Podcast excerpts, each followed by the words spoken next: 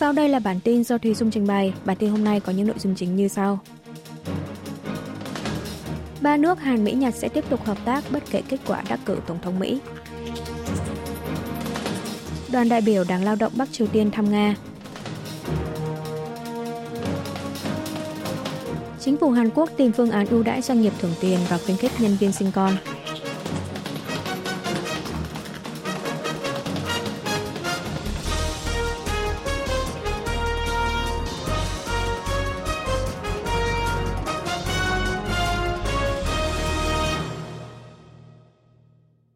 Ba nước Hàn, Mỹ, Nhật sẽ tiếp tục hợp tác bất kể kết quả đắc cử Tổng thống Mỹ. Tại một diễn đàn do Viện Nghiên cứu các vấn đề chiến lược và quốc tế của Mỹ tổ chức vào ngày mười hai tháng hai giờ địa phương, Phó trợ lý Bộ trưởng Ngoại giao Mỹ phụ trách khu vực Đông Á-Thái Bình Dương Robert Kepke khẳng định Mỹ vẫn đang tiếp tục trao đổi chặt chẽ với Hàn Quốc, Nhật Bản và các đồng minh đối tác khác về phương án tối ưu nhằm phối hợp quốc tế để đối thoại với Bắc Triều Tiên, kiềm hãm các hành vi gây hấn, vi phạm nhiều nghị quyết Hội đồng Bảo an Liên Hợp Quốc của nước này. Quan chức trên nhấn mạnh Mỹ đang theo đuổi biện pháp đối phó được điều chỉnh chi tiết tùy thuộc vào mức độ uy hiếp của Bình Nhưỡng đối với Washington và các nước đồng minh. Ba nước Hàn, Mỹ, Nhật đang cùng nhau đối phó trước sự hợp tác quân sự giữa Nga-Triều. Ông Thếp Ki khẳng định Washington mong muốn đối thoại vô điều kiện với Bình Nhưỡng, đồng thời vẫn giữ lập trường đối phó về mặt ngoại giao, bất chấp miền Bắc đẩy cao căng thẳng bằng hàng loạt vụ khiêu khích tên lửa đạn đạo với tần suất chưa từng thấy. Cũng tại diễn đàn trên, cựu đặc phái viên phụ trách chính sách Bắc Triều Tiên thuộc Bộ Ngoại giao Mỹ Song Kim khẳng định Hàn Quốc và Nhật Bản là hai quốc gia vô cùng quan trọng đối với Mỹ. Ông cho rằng dù kết quả bầu cử Tổng thống Mỹ tháng mười một tới thế nào đi nữa, thì chính phủ ba nước Hàn, Mỹ, Nhật đều quan tâm đến việc thiết lập cơ chế để tiếp tục hợp tác. Mặt khác, cựu chánh văn phòng an ninh quốc gia thuộc văn phòng Tổng thống Hàn Quốc Kim Song Han cho biết Seoul vẫn để ngỏ về việc để Tokyo tham gia vào nhóm tư vấn hạt nhân Hàn-Mỹ. Quyết định tham gia phụ thuộc vào Nhật Bản.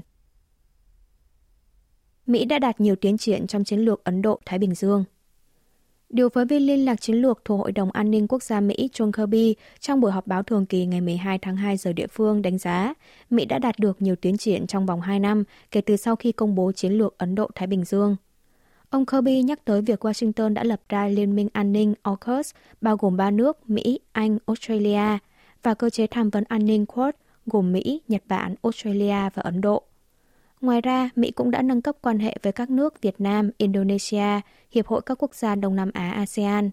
Điều quan trọng hơn hết là Tổng thống Joe Biden đã hội đàm thượng đỉnh với lãnh đạo Hàn-Nhật tại trại David vào tháng tám năm ngoái, đưa hợp tác song phương và ba bên lên một tầm cao mới.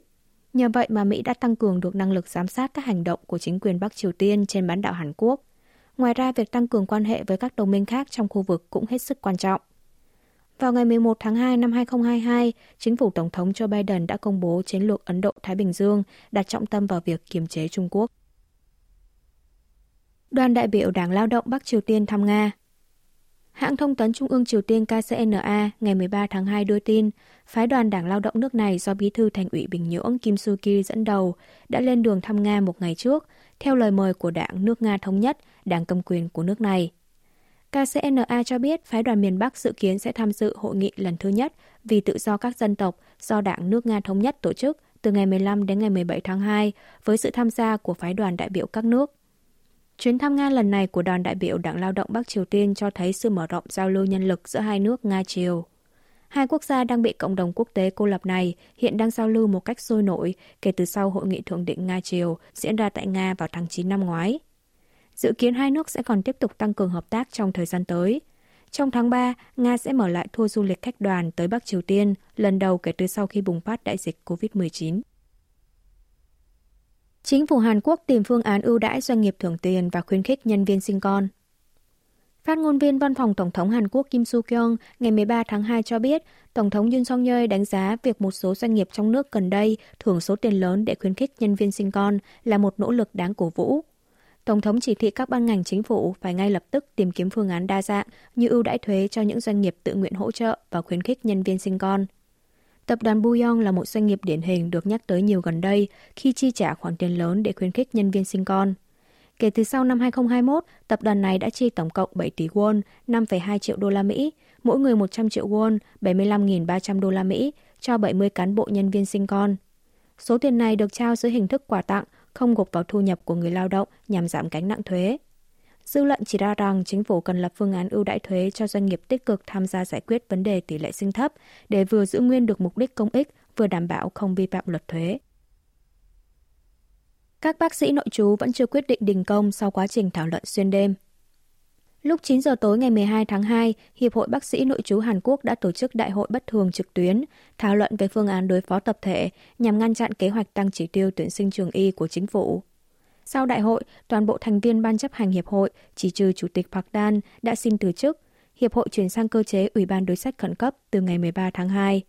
Được biết, đại hội bất thường vừa rồi cũng đã thảo luận về cách thức thực hiện nội dung đồng thuận tập thể của các bác sĩ nội trú.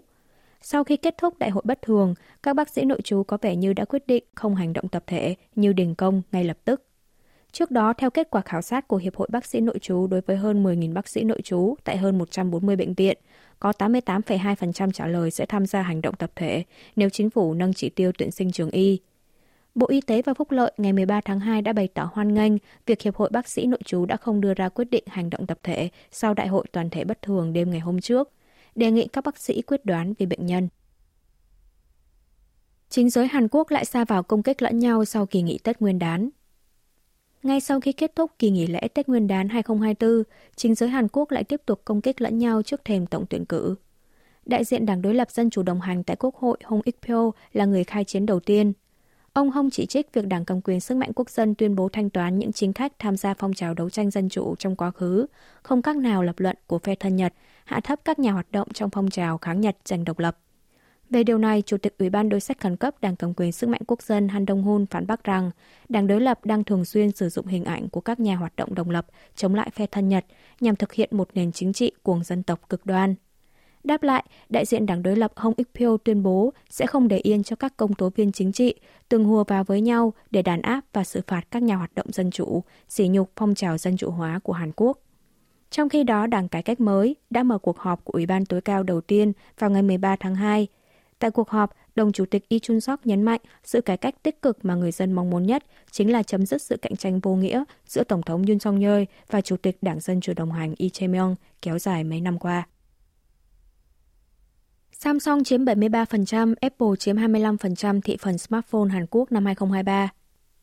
Theo số liệu từ công ty điều tra thị trường Counterpoint có trụ sở tại Seoul công bố vào ngày mười ba tháng hai, trong năm ngoái, có khoảng mười bốn phẩy năm triệu smartphone được bán ra tại thị trường Hàn Quốc, giảm khoảng tám phần trăm so với cùng kỳ năm trước. Sự sụt giảm này là do nhu cầu thay thế smartphone giảm, chủ yếu chỉ tập trung vào các dòng điện thoại giá rẻ hoặc tầm trung, trong bối cảnh nền kinh tế khó khăn. Điện tử Samsung chiếm bảy mươi ba phần trăm thị phần smartphone trong nước, dòng điện thoại thông minh chủ lực của hãng trong năm hai không hai ba là S hai mươi ba và hai điện thoại màn hình gập Z Flip năm và Z Fold năm, có lượng đơn hàng đặt trước đạt lần lượt một phẩy không chín triệu và một phẩy không hai triệu chiếc, được đánh giá là một sự ra mắt thành công. Tuy nhiên, điện tử Samsung đã phải dừng sản xuất một số dòng điện thoại giá rẻ hoặc tầm trung do giá nguyên vật liệu tăng và doanh số bán chậm, nên thị phần của hãng đã giảm hai phần trăm. Trong năm ngoái, Apple đứng thứ hai về thị phần tại Hàn Quốc, đạt hai mươi lăm phần trăm, tăng ba phần trăm, trong khi thị phần của Apple đã tăng một phần trăm mỗi năm từ năm hai không hai không đến năm hai không hai hai, cho thấy tốc độ tăng trưởng nhanh hơn trong năm ngoái. Thị phần của các hãng smartphone khác gộp lại như Motorola, Xiaomi, Nothing chỉ chiếm hai phần trăm.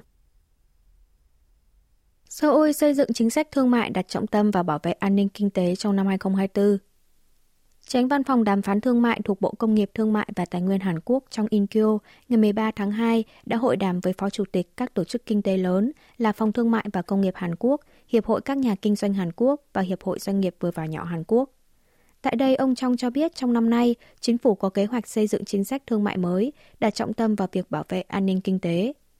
Chánh văn phòng Trong đánh giá, bất chấp các điều kiện đối ngoại khó khăn trong năm ngoái, như chính sách lãi suất cao ở các nước, sự lan rộng chủ nghĩa bảo hộ mậu dịch toàn cầu, Hàn Quốc vẫn đạt được những thành quả thương mại nhờ sự phối hợp tích cực của các tổ chức kinh tế lớn. Xuất khẩu tăng trở lại, cụ thể hóa thành quả từ các chuyến công du của Tổng thống, quản lý ổn định các vấn đề thương mại chính. Ông Trong nhận định năm nay là năm diễn ra tổng tuyển cử, môi trường thương mại đang ngày càng trở nên bất ổn do các yếu tố rủi ro địa chính trị xảy ra thường xuyên. Do đó, chính phủ và các tổ chức kinh tế phải đoàn kết lại để biến khủng hoảng thành cơ hội. Quý vị và các bạn vừa nghe xong bản tin của Đài Phát thanh Quốc tế Hàn Quốc ca bê ét World Radio. Sau đây là chuyên mục Tiếng Hàn qua phim ảnh từng lên sóng năm hai không một sáu. Mời quý vị và các bạn cùng lắng nghe.